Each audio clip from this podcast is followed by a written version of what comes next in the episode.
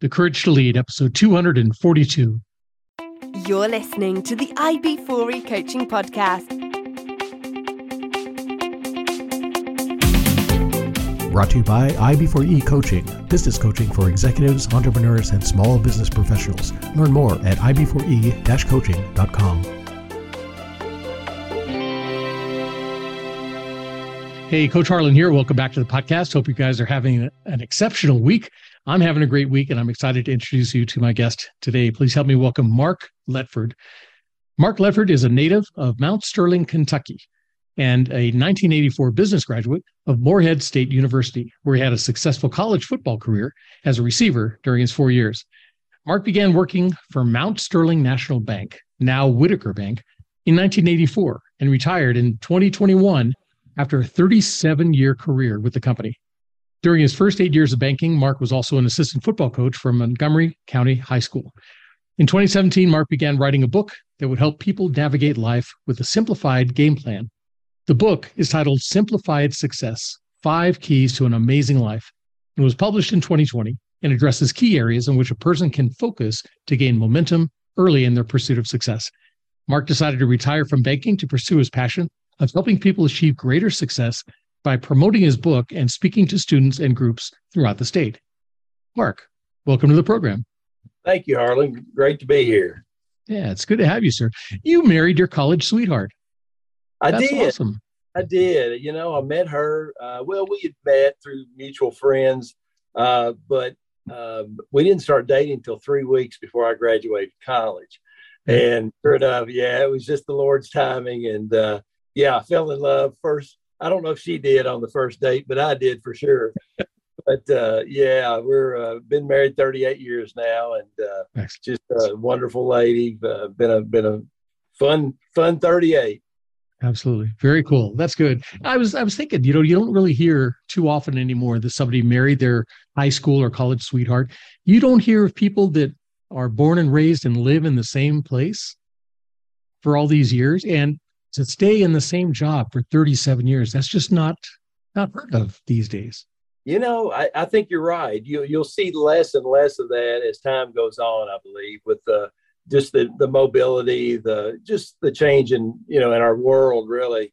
But um, uh, and then the change in people. I mean it's just uh, the world has changed people. And you know whether for the good or the bad or or indifferent you know it's it's just part of it. I mean and you're right you won't see that much more uh, you won't see that much uh, you know in the future but uh, but that's just kind of been you know I, kind of quit at times you know been in one place married one woman and you know married to one woman and been at one job you know so that just kind of sums me up really. That's awesome. Very cool. All right. Want to talk about how you got your start who you work with and how you help them. We definitely want to talk about your book um, but before we get started, I've got 10 questions that I ask all of my guests. Now, listeners know these are the questions made famous on the TV show Inside the Actor's Studio, where the host James Lipton asks these questions of his Hollywood guests from TV, film, and stage. And I figure if they're good enough for the Hollywood elite, they're certainly good enough for my guests. So, Mark, if you're ready, I have 10 questions for you. All right, go ahead, Harlan. All right. Question number one What is your favorite word? Favorite word would probably be probably where I am right now would be passion. Um, so yeah, passion is just I, I, I, love seeing people pursue their passion. I love pursuing this passion that this new passion that that I have now with the book, and just seeing people fulfill their their dreams and uh, and and trying to help them do a little better. You know, trying to get them on the right path. So nice, very cool. Okay, what is your least favorite word? Do you want an explanation for all these or do you just want the word? Yeah whatever whatever works yeah. Okay. Oh gosh my least favorite word. Oh man. Oh gosh. Oh oh i'd have to say probably can't maybe. Uh and i and i say that sometimes and my wife will get on mm-hmm. me but i get frustrated. I, I can't do this, especially when it comes to technology. You know, that's at my age. Sometimes that's not uh, my forte for sure. But anyway, that's probably the, the, the least favorite that I don't want to say. Okay. All right. What turns you on? Oh gosh. Uh, let's see. Uh, I would say probably helping people find their purpose in life is probably, and that is where I am right now. And speaking to these uh, students in high schools and colleges and seeing the light bulb go on. When I say something, they they grasp what I'm what yeah. I'm telling them, or just seeing the light bulb go on and what's my purpose in life, or where's my season. Nice, very cool. All right, what turns you off? Oh, probably. Oh gosh, let's see. Um, abuse, cruelty, any of those kind of things. Yeah. Yeah. With you. All right. What sound or noise do you love? Oh, I love sitting on the back porch uh, in the springtime, just listen to the birds sing. I think that's just uh, the spring is my favorite time of year. Just everything coming up, the the air, the wind, it, it just a great time. The birds singing, it's a wonderful nice. time. All right. What sound or noise do you hate? Uh, let's see. Uh, probably anything that's drowning out the birds. All right. Question seven. What is your favorite curse word? Oh, oh gosh. I try not to say those, but every now and then one will slip out. It's probably the S word. yeah. All right. Mark, what profession other than your own would you like to attempt? Gosh, you know, I had a chance to to be a football coach back uh, as an assistant. Um, the game has bypassed me now, but football coach would be uh, right at the top, and then teaching in a classroom. I really enjoyed that uh, through my career, just coming in and being a guest speaker at different classrooms. So I think that would probably be the two teaching and coaching. All right. What profession would you not like to do? Oh, gosh, uh, not like to do. Ooh, wow. Um, well, at my age, probably hard labor. I did that. I did that through college, and uh, I thought, you know what, I better get this degree. This putting up guardrail for a living. I don't know. Wow. It was good money, but I, I wouldn't have been able to do it very long. yeah. All right. Final question: If heaven exists, what would you like to hear God say when you arrive at the pearly gates? Well, I believe that heaven exists, and um, I want the Lord to say to me, uh, well done, good and faithful servant. That's Excellent. what I want to hear. Absolutely. Very cool. All right, Mark, we're going to take a short break. When we come back, we want to talk about how you got your start, how you got to where you are now. Um, we'll talk about your book, um, some of the presentations you've done related to your book, and at some point transition into courage and leadership. Sounds all right? good. All right, listeners, we're going to be talking about all that and more right after this. So stick with us. Hey, Coach Harlan here. Hope you enjoy this episode. If you do, make sure you share it with your family, friends, colleagues. Uh, like it, leave a review, and definitely subscribe. When you subscribe, that helps boost the podcast to where it's uh, seen and heard in a lot of different areas. So make sure you hit that uh, subscribe button and subscribe. And uh, again, thanks for tuning in. Hope you enjoy the episode. And I'm back with my guest, Mark Ledford. Mark, thanks again for taking time out to speak with us. Good to have you on the program today. Um, Thank you. Tell me a little bit about Mount Sterling. What kept you in Mount Sterling all this time? Wow, good question. Uh, you know, Mount Sterling, I, I was uh, born in Lexington. Actually, we moved over here when I was a year old. Uh, Mom and Dad actually graduated from Mount Sterling High School. So, um, Mount Sterling is just a small community, uh, very, very well respected in the state of Kentucky as small communities go. Um, I had so much fun growing up. My dad was a sports guy. Uh, he started the Junior Pro Football League. And um, so I had so much fun growing up here with my friends. And I wanted my daughter, it turned out to be one daughter that we have, uh, to experience the same joy that I had as a kid.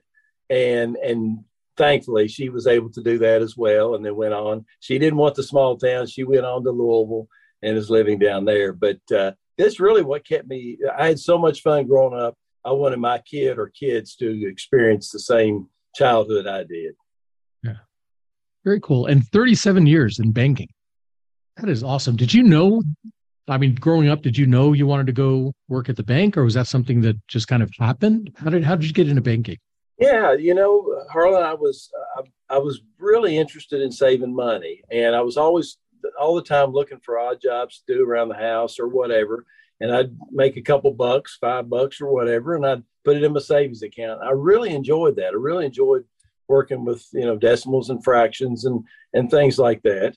Um, so I think that was just one of those skills that just you know kind of you're born with. And uh, as as I grew up, um, you know, I didn't have any idea when I even graduated from college. I still had no idea what I was going to do. And uh, just a conversation I had with a girl I went to high school with, her mother was working at the bank. And so I was interviewing over in Lexington, and uh, she said, Hey, you ought to go down and talk to my mother down at the bank. And I thought, Well, I haven't gotten anything else. Nobody else has hired me. So I'll go down there. And sure enough, they did hire me. And, you know, the, the love, I love people and I love Mount Sterling and and just the ability to work with money and to learn how money can work for you and work against you really intrigued me. So I jumped in there and really, you know, banking is a money business, but it's really the people. Sure. And it's and it's a small. It was a small community bank uh, that's still in operation, obviously here. But uh, yeah, so it was just one of those things that fit my personality perfectly. Wanted to be here in town uh, small town community banker, uh, you know, shaking hands and kissing babies is what I say, you know, and yep. Yep. everything in between. Absolutely. As opposed to kissing hands and shaking babies. There That's frowned upon. Yeah. Um, sure.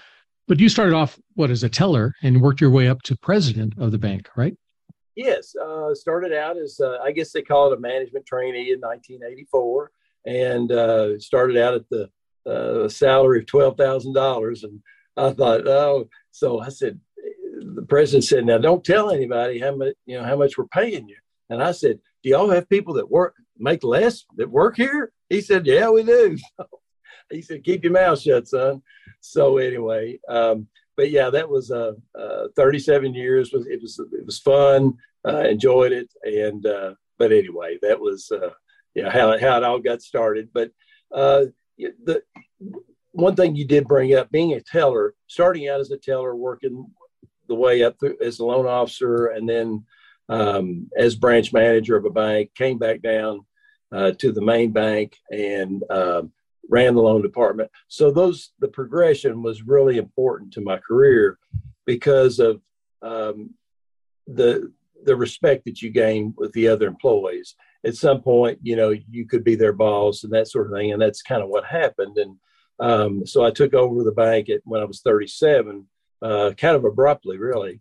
And my boss left just uh, very quickly, and uh, great boss. And but he said, "I'm going to recommend you as taking the job." And, and, I was 37 years old. I didn't think I was ready, uh, but he he had instilled in so, so many good things in us uh, about how to make money and how to take care of people and those kind of things. And we were really learning. I say we, me and my team, uh, we were learning more than we realized. And it was just a, a, a really good training experience for us on the job training. And that prepared me for uh, the remainder of my career. Sure. And by that time, I, I guess you knew most of the people in town, right? and you're seeing them as they grow too. You're helping them get loans to build their homes, to put their kids in school, and that's got to be rewarding. Yeah, exactly. You know, and and that that was that. I always talked about how I knew you know a certain part of the town when I went to college and before I started banking. But when I came back back to the bank uh, and started working at the bank, I started I started realizing I lived in town. I you know I wasn't a farmer, but I started learning the farming community and I started you know uh, knowing where all the roads were because back then we did our own appraisals. You know, we wow. did the appraisal, we loaned the money, we typed it up, you know, all that stuff. I mean, it's crazy. Yeah. You look at it now. Uh, they they they put you out behind bars now. You did that kind of stuff, but that's what that's the way it was back then. And and I got to know the roads. I got to know the people, and and it really was. And then, like you said, year after year after year, as you gain that um, uh, those rapports with those people, and and they trust you and you build on that and then word of mouth and and it was uh, it was a wonderful place for me to be sure was nice that's yeah. excellent very cool so uh, tell me about your book simplified success the five keys right to an amazing yeah. life when did that start during your banking career did you start putting this together or It did. You know, it happened. Uh, I got. I was had been a banker almost thirty years when when I got the. Well, I say when I got the information. I just I was uh, visiting my folks. My wife and I and our daughter were visiting my folks at uh, down at Fort Lauderdale, and I was down by the pool, and literally, it's it was just like divine intervention. I got I had for ten minutes. I got this overload of information. And I just started writing as fast as I could. And 10 minutes later, I looked down and said, wow, this, this looks like table of contents of a book. Well, I didn't, I didn't do anything with it. I, we had to get back home. And uh, so anyway, threw it in a drawer, threw the book and, and my notes in a drawer and found them three years later. And again, the timing of the Lord. But th- at that point, I started writing a book, and I just knew that I just felt impressed to do that so so much. It was just I knew that I had to. Just I knew it was my call, and so I jumped in there and did it. And it took three and a half years to actually get it in print because I didn't have any idea what I was doing. I was just pulling up a Word document and typing. But yes, so I was almost so once I got in. Oh, let's see, Harlan. So about 2000, we got it in print and I was about a year and a half away from retiring. I didn't know it at the time, but I just felt, uh, you know, a strong urge that this was now my new passion and really wanted to get out there in the school systems, uh, talk to groups, and get this information that I just had learned through coaching, through my banking, um, through my uh, going into classrooms. I realized how much I enjoyed that, and and and and I could see that the attention that uh, that the kids were giving to this information, mm-hmm. and and that really the light bulb went on for me right there. I thought, sure. gosh, they really need this stuff. And I can remember as a teller. Now this is this kind of this I call it simplified success, and it is simplified information. I it, you know it, it's information that everyone needs, but it, it, it's in a simplified format and or yeah i guess that's the best way to explain it when i was a teller I, will just i tell this quick story just to drive a point home because mm-hmm. it's simple information still needs to be taught and when i was a teller my wife and i were were married and we had just gotten married we thought we needed to buy a house so i went to the, the bank across the street where i had some relatives working actually and said hey, I, we're getting married. I want to I want to buy a house. And so he started throwing out these terms, FHA and Freddie Mac and 8.7 and 9.2 and all this stuff. I did not, I was a banker, teller, and I did not have any idea what he was talking about. Yeah. So I thought, okay, if I'm a t- teller at a bank and I'm a banker and I don't know what he's talking about, then there's a whole lot of people out there that have no idea what these terms are and that sort of thing. So there again, the light bulb went off for me there. And I, re- I remembered that conversation. I thought, gosh, you know what? This needs to be this needs to be out there. So. Absolutely, absolutely. I remember when I was in school years ago when things were all TV was black and white. We had 13 channels, right? Right. in yeah. school, they taught us um, how to set up a bank account, how to calculate the interest, that you were getting compounded interest and how that worked and everything like that. We were taught how to write checks. We were taught how to envelopes, write envelopes and put stamps on them. They don't do any of that anymore. And I really think it's, I think it's a disservice that, that we're not teaching kids finances, um, financial literacy, how to go out and, and start your accounts, how to save for things you want, how to calculate how long it's going to take to get it. We don't teach that stuff anymore in schools.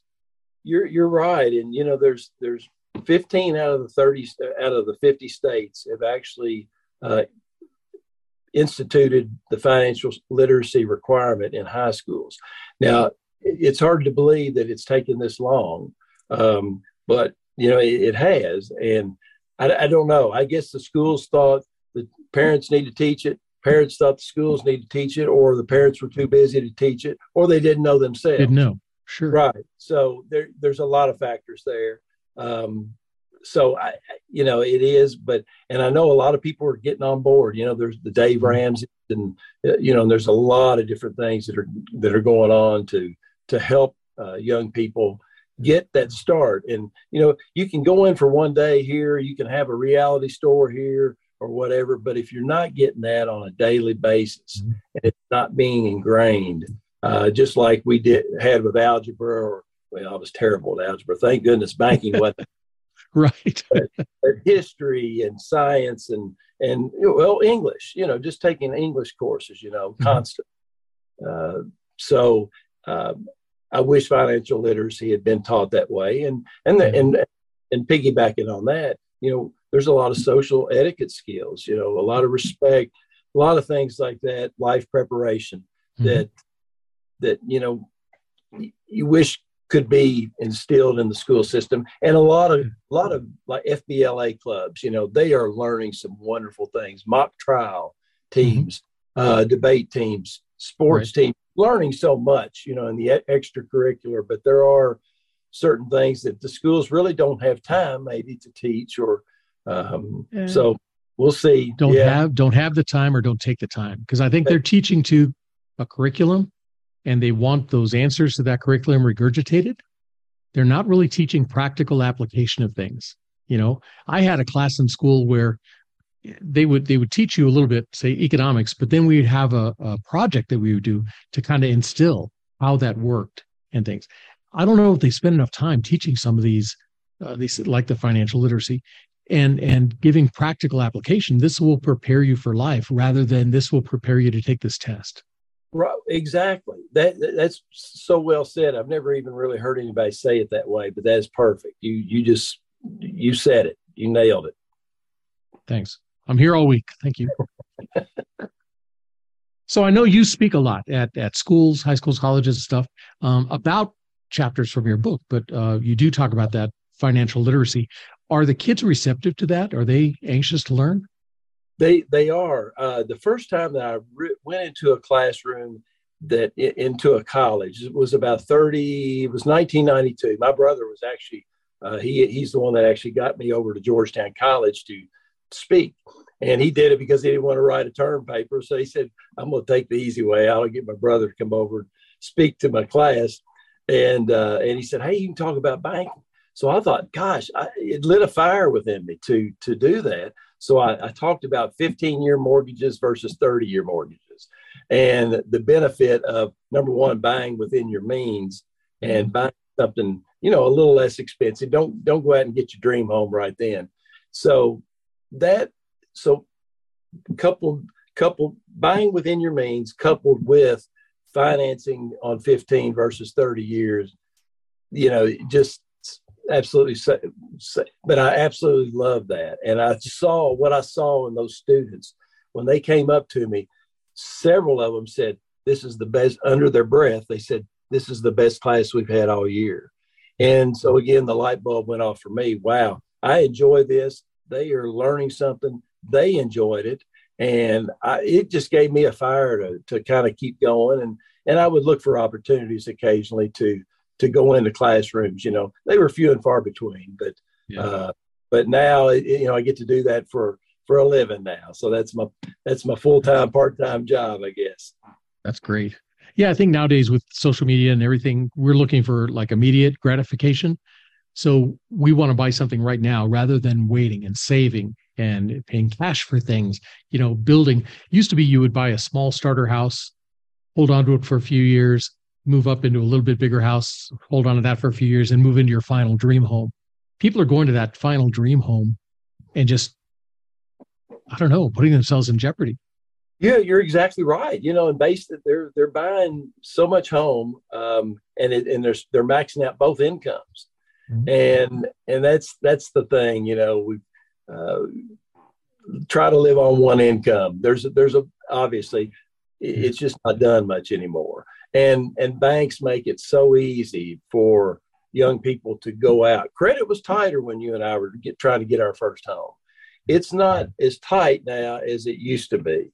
And um, so it's it's one of those things that uh, you know there's kind of the you got two things working. You got the microwave society, I want it now, and then you got the ease on the banker side of yeah, I'll put you in whatever you know, whatever you want. If you stretch the rubber band without it breaking, you know, we'll put you right in there. So um, that that's that, that's scary. It really yeah. is. And part of the reason we had that problem back in 2008, 2009, mm-hmm. and, the, and the big crisis. So, um, you know, you get into the greed thing and uh, you're in trouble. But uh, but yes, that's a good good good point. And so your book is is it directed at um, younger kids or just starting off? It it is. It's uh, you know anybody. I, I, had a when Christy and I were down in Florida for the winter. We I was uh, I was in a I'm in a writing club down there with uh, several women and a couple guys. And one lady's 84 years old, and she said, "Mark," she said, "I've gotten so much out of that budgeting uh, chapter you you were talking about." I said, well, Marcella, that is that is so good. I'm so glad you told me that. And and my, to my point that anybody can get something out of this book, whether you're 17 or you're 97 years old or still breathing, you can get something out of the book. So yes, it is geared toward high school, college age, young marrieds. Um, because in chapter three, I do talk about scholarships and um, that that sort of thing. So there, you would kind of pick and choose, but it's it's it's a simplified manual for life. So a person can take it at 17 they can find what they need at this point. They can take it at 22 say they're getting married if they're looking for an apartment or a house or whatever. Um, so I've, I've urged my 22 year old daughter to pick it up again and read it again. Uh, so that it's it's one of those things yeah you're 28 years old getting ready to buy a house uh, pick it up. I want you to read that. It's simple. It's very simple. Uh, it takes you. It explains everything, um, but but not but not so much that it overwhelms you. And it's it's in a very simplified uh, manner. Yeah, I'm not smart enough to write something that's as a title "complicated" on the front of it. So now, and are you creating any courses for this, or, or is that down the line a little bit? Well, it, it is a little. Um, I've been working. Uh, a couple of friends of mine have said, "Mark, I would love to teach this in the class. What about a workbook?" Well, mm-hmm. about three years ago, I started on a workbook. So uh, I'm a, I'm a tortoise when it comes to this stuff. But the workbook is really I've been uh, working with my editor. Actually, uh, right before we got on, I was sending her some corrections to uh, to hopefully for the final proof, uh, literally today. And uh, so we are really close about, and I've got several schools that are wanting to use that as far part of their financial literacy mandatory curriculum, or they're trying to get. Kentucky hasn't approved yet; it's actually in the it's in the House, but um, it, it's coming down the line at some point. So, uh, but yes, uh, that's that's the next goal. That's kind of my goal to get it into the hands. Uh, right now, schools are buying the book. Actually, let me back up a little bit. Civic clubs are really uh, where the sales have come, and grandmothers. yeah. That's yeah. another one. Grandmothers have really they've read it. They'll they'll buy one, and then they'll order fourteen more for their grandkids. Nice. And so, yes, it is for young adults, but you know that's the funny thing about it. The older folks have told me they said, "Mark, where was this 40 years ago? And I said, mm-hmm. well, I was same age as you, you know, we, we, we didn't know anything at 20 years old. Yeah. Trying to figure it out. Yeah. Yeah, exactly. So, uh, but anyway, that's, that's been a, uh, uh, th- that's been the clientele and, uh, just trying to, uh, get the word, just trying to get the word out to as many as, as, possible. But schools and nice. civic clubs have been a great avenue for getting the word in there. Nice. Very cool. So switching gears, on the program, we talk about courage, right? Where do people find the courage to create their own success? Where do they find the courage to overcome setbacks, uh, divorce, bankruptcy, illnesses, failures? Um, a lot of people would look and say, writing a book, that takes courage because you're kind of putting yourself out there, you're putting your thoughts out there and things. Where did you find the courage? Where did that come from? You know, I think the probably just the the fire that had been lit inside of me, I knew it was something I was called to do. I knew it, this was my passion to, through coaching, through banking, I, I saw the needs of people and I thought, gosh. And then when this, when this information came to me, I thought, this is, this is it. I, have got, I have to do this. I, I, didn't take didn't matter how long it took. I had to do it. So that would probably be the number one thing. Just the the fire in my gut, the passion to to take it and and and see it through the finish line with a lot of help. I had a lot of help there, um, but that would that would probably be the number one thing to to get it to the finish line. Yes. Yes. Um, and in speaking to you know the the young adults that you're talking to, speaking in front of, and things like that, is there a type of courage you think is most important for them to to have or to find? You know, yes, I think so. And you know, when you're in that group uh, in high school, the peer pressure is is so great. It's so strong. So it could be it could be a positive thing or it could be a negative thing. And uh, too too many times we see the negative side of it. Um, but there there's a lot of positive peer pressure. But yes, I think that's to me that would be number one. Uh, just the, the peer pressure, the courage to stand up and say, you know, I'm not going to do that. Or uh, and it's it's I can remember doing that myself back, you know, 45 years ago, having to stand up and say something that I thought, uh oh, this is this might not be popular, but you know, so and, it's not easy. It's not easy. I, I, get I get sweaty palms just thinking about it, you know. So I don't envy I don't envy that, but it you know it I think it just tells the person really who deep down who they really are and uh, if they can do that. But that, that, it takes a lot of courage to stand up your, to your peers. Yeah, yeah, it does. It's not always easy, but you're right. Yeah, something yeah. you got to do. Um, so you were a college athlete. You were uh, captain of your team, right? Your football team yeah. in college, yeah. and then a high school football coach. Is that kind of where you learned leadership? Did you learn lessons about leadership from your sports? You know, I did. Yes. Uh, you know, football. I've I've always said that you know, uh, to me, it's one of the greatest sports ever because it, it's it's in the trenches.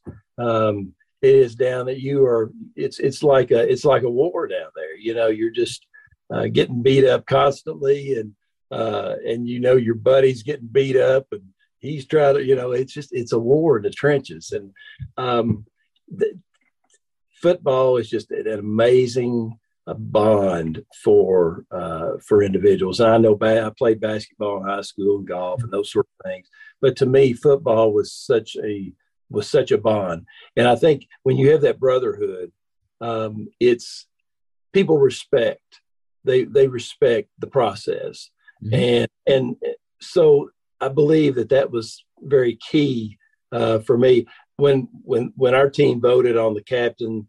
Uh, I, I, was hoping they would pick three or four of them, and because I, I didn't want to be out there on an island. And sure enough, they voted. They, that, that was kind of the intention, but uh, coach said, "Mark, listen, uh, you got a lot more votes than anybody else. You're our captain, and we'll just put somebody with you each week." And I thought, "Oh gosh, I'm out on an island," you know. But but that's life. I mean, that's sometimes that's the way it is. Sure. And I had to look at it from this, you know, I didn't, I, I, didn't want to be in the, you know, I didn't want to be in the limelight, you know, I didn't want to be up there in front of everybody. It just wasn't my personality. But I had to look at it from the standpoint of, you know, Mark, they've elected you to take that position and you got to you jump in there and you got to do it.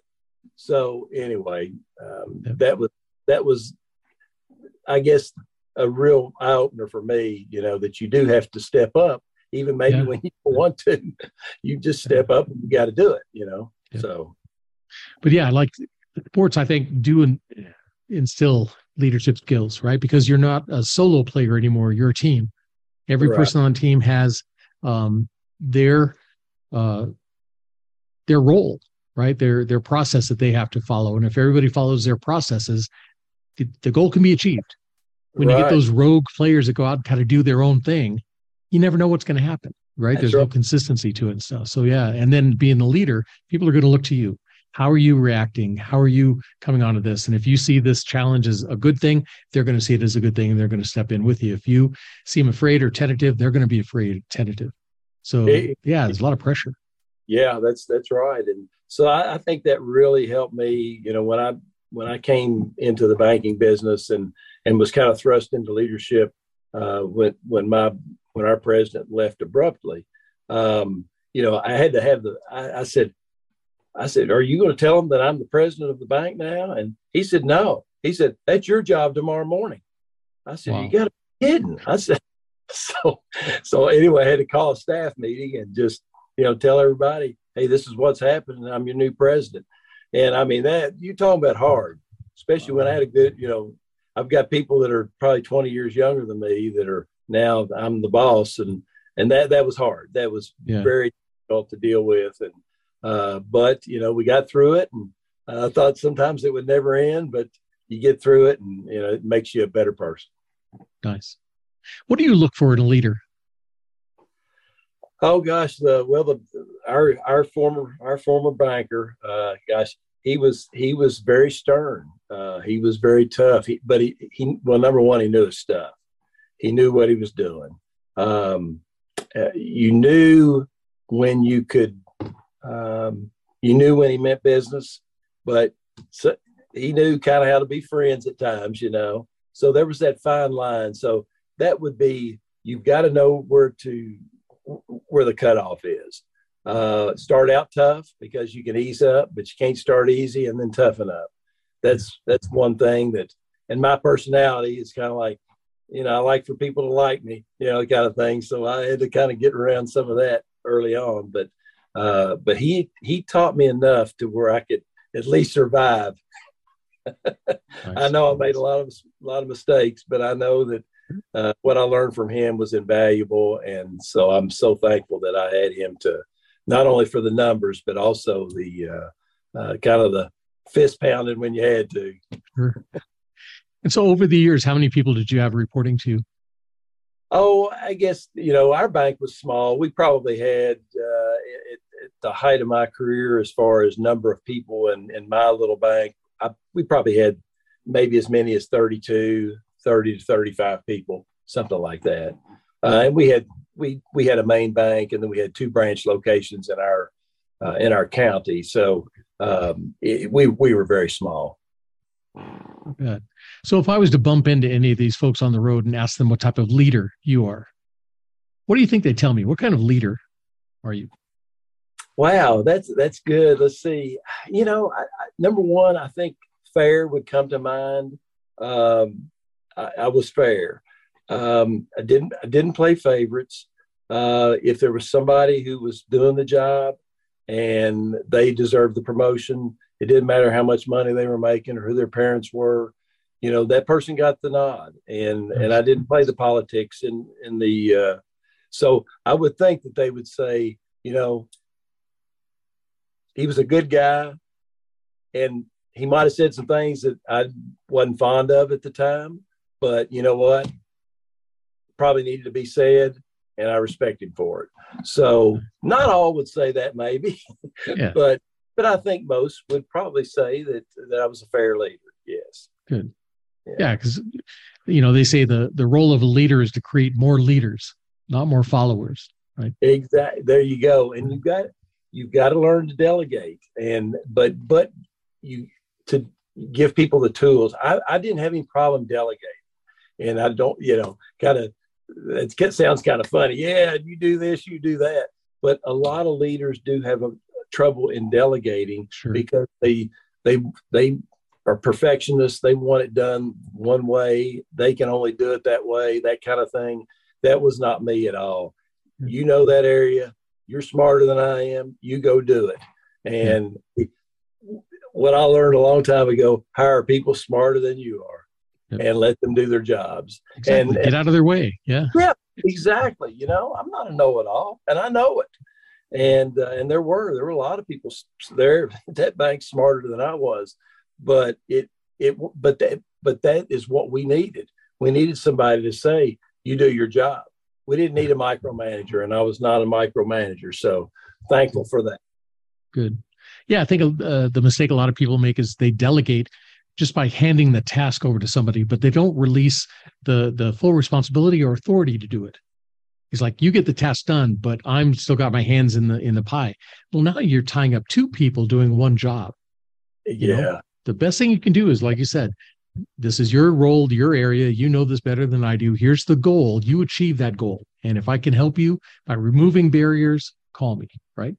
Exactly. That that's that's the perfect way to manage. And and I know, you know, we're sitting here talking about it and and a lot of times, you know, you need to be involved in certain things. But yeah. what I would like, I said, listen, if you need some help, you let me know. You know, and we'll and we'll talk it out. We'll walk through it or, or whatever you need. But I'm gonna leave you alone. You get it done. So you're right. That's that's that's key. Awesome. So what's next for you? I mean, you've got your book, you've got your speaking gigs you have out there, you've got a course you're putting together. What's next?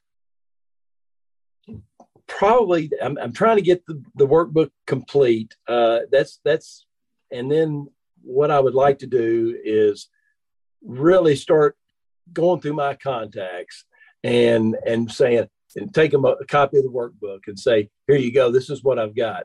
Um, mm-hmm. I think this would be the workbook would be great in addiction recovery centers uh, for people starting out or people sure. start. And um, so I think that that's that's one area that I would really like to get this in.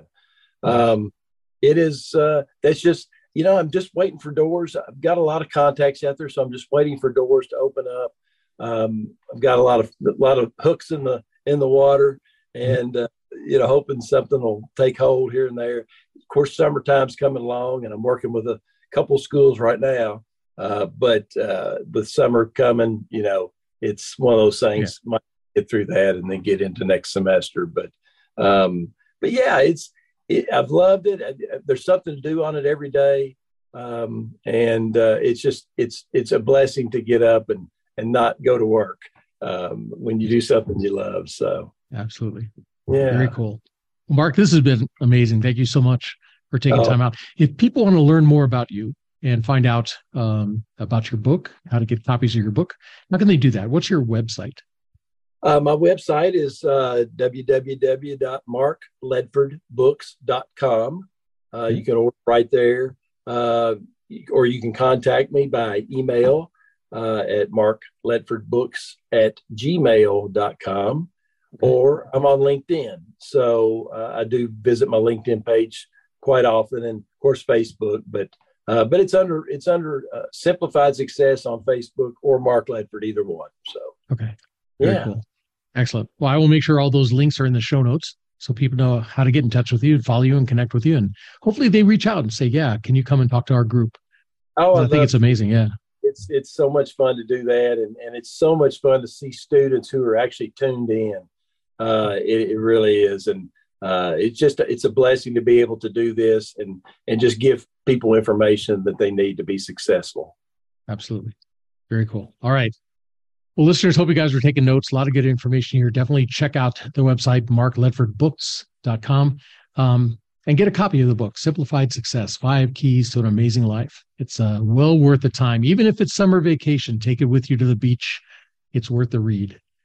And uh, share this episode with your family, friends, colleagues, anybody you know in the school districts in your area. Share this information with them. And uh, yeah, leave me a review too, because those are helpful. And subscribe so you know when other podcast episodes are launched. And stick around because there's always more coming. That's it for me, Coach Harlan, saying so long for now.